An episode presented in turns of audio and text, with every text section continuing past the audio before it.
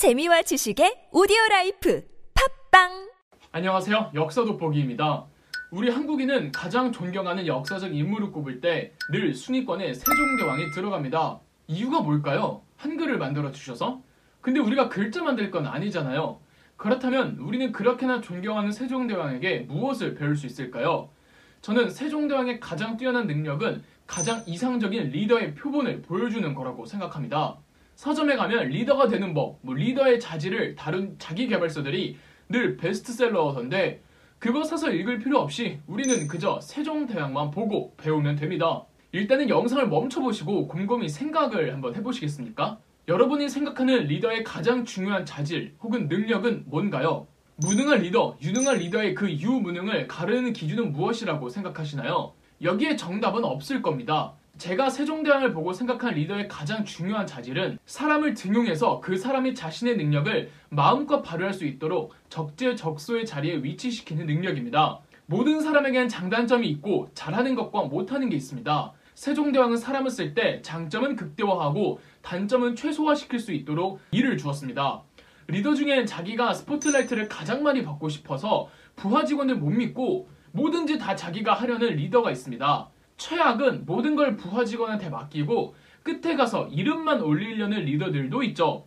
그냥 이름만 올리면 그나마 덜한데 본인도 민망하니까 끝에 조금 일을 하긴 하지만 이전까지 일이 어떻게 처리되고 있었는지 전혀 모르는 리더는 괜히 일만 더 망쳐버리죠. 그래놓고 부하 직원 탓하는 리더들도 있습니다. 이 세종대왕은 자기 직원들을 철저하게 믿었습니다. 왜냐? 세종대왕이 본인 손으로 직접 그 사람을 발탁해서 일을 줬기 때문입니다. 그래서 그 부하 직원이 자기 능력을 발휘할 수 있도록 혹시 그 과정에서 방해 요소가 있으면 전부 처리해주고 부하 직원의 현장 운용 능력을 믿었죠. 학창시절 국사 시간을 떠올려 보시면 왜 세종대왕의 업적을 외울 때 이 모놈의 업적들이 이렇게나 많고 또 각 업적들마다 활약한 신하들이 다 달라서 외우기 애먹었던 기억이 있으실 겁니다.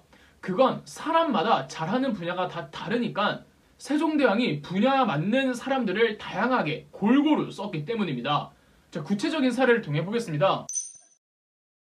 아마 여러분들도 바로 떠오르는 인물은 장영실일 겁니다. 농업이 산업 비율의 90%를 차지하던 전근대 사회에선 농사가 잘 되어야 국가 재정이 탄탄해질 수가 있습니다. 농사를 잘 지으려면 백성들이 계절과 날씨 그리고 뭐 시간에 대해 빠삭해야 합니다.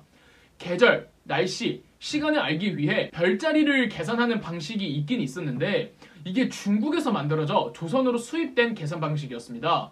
이전까지 중국과 한국에 시차가 있다고 인식하지 못한 거죠. 인식해도 그걸 고칠 생각을 안 했거나요. 이 세종대왕은 한국 한 해를 기준으로 시간, 계절, 뭐 날씨를 계산해야 할 필요성을 느꼈고 그래서 천문 관측 기구와 시계를 반드시 만들어야 한다고 생각했습니다.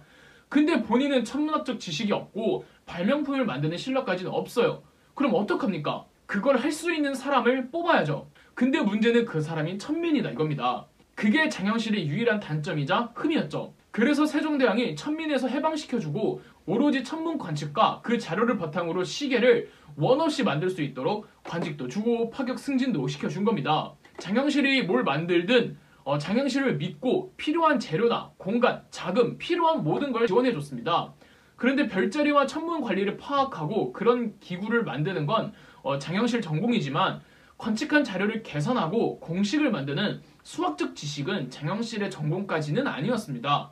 더군다나 하늘, 즉 우주를 계산하는 거기 때문에 어, 수학적 지식과 머리가 보통 똑똑해서는 안 되거든요. 장영실이 설령 할 수 있었어도 장영실더러 그걸 전부 하라고 하면 오히려 비효율적이죠. 그래서 장영실 옆에 당대 조선 최고의 암산 실력군으로 소문이 나 있던 이순지를 붙여줍니다. 수학에 관해선 어느 누구도 이순지의 뇌를 따라올 수가 없었다고 합니다. 이순지의 수학적 능력과 장영실의 천문학적 연구가 합쳐지니까 그런 다양하고 우수한 시계들이 나온 겁니다. 그렇게 해서 세종대왕이 그토록 원했던 한국의 시간, 날씨, 계절을 알 수 있게 됐습니다. 그럼 이걸 농사에 적용해서 백성들한테 알려줘야 하잖아요. 그래서 이쪽 분야로 일을 잘할 수 있을 것 같은 정초, 변효문 등을 불러서 전국을 유람하고 나이 많은 농부들을 인터뷰해 그들의 경험을 토대로 한국 땅에 맞는 농사법을 적은 책을 간행해서 전국에 뿌리니 이 책이 바로 농사직설입니다. 이 농부들이 그렇게 농사를 잘 지으면 이걸 세금으로 잘 내야 이 국가 재정이 건실해질 거 아니에요. 그러면 역시 세금 제도가 대단히 원활하게 돌아가야 되는데 이전까지 세금 제도가 문제가 좀 많았습니다. 그래서 세종대왕은 평소 토지 문제와 세금 문제에 대해 빠삭했던 정인지의 건의를 반영해서 세금 제도를 개혁하기도 합니다. 장경실의 천문학, 이순지의 수학, 정초 변효문의 농법 연구, 정인지의 세금 연구 이게 지금 다 연쇄적으로 일어나는 거예요. 자, 군사적인 분야로 넘어가도 대단히 재미있습니다. 세종대왕 때 흔히들 사군육진을 개척하면서 오늘날의 한국 국경선이 확정됐다고 알고 계시죠? 압록강에 사군을 개척할 때 파견한 사령관이 최윤덕이었는데 세종대왕이 신하들한테 사령관 추천하라고 할 때 만장일치로 최윤덕의 이름이 거론됐다고 합니다.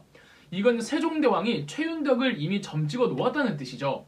일찍이 최윤덕이 북방 문제에 관심이 많다는 걸 세종대왕이 오래전부터 알고 있었고 최윤덕 자체가 워낙에 신중하고 점잖고 냉정한 사람이라 이 전체적인 작전을 지휘하는데 탁월했습니다. 이때 사령관직을 두고 최윤덕 말고 거론된 사람이 이순몽이었습니다. 이순몽은 최윤덕과 완전 반대로 물불 안 가리고 다혈질에 근데 또 술을 너무 좋아해서 술 먹고 사고 친 횟수가 부지 기수였습니다. 이런 사람이 총사령관이 되면 안 되겠죠. 그래서 세종은 최윤덕을 총사령관에 이순몽을 돌격형 대장으로 삼았습니다. 이러니까 조선 군대가 나설 땐 상남자처럼 휘몰아치고 빠져야 할 땐 이성적으로 판단하면서 대승리를 거둘 수 있었던 거죠. 그리고 육진을 개척할 땐 이 백두산 호랑이 김종서를 보냅니다. 세종대왕은 육진을 무력으로 점거한 뒤 그곳을 행정구역으로 개편시킬 생각을 하고 있었습니다. 따라서 문무가 겸비된 사람이 필요한데 그런 쪽으로 김종서만한 사람이 없었던 거죠. 세종대왕은 사군 육진을 개척하고도 몇 년은 최윤덕과 김종서에게 거기에 더 있게 합니다. 걔네들이 개척했으니 걔네가 거기에 대해서 누구보다 전문가들일 거 아니에요.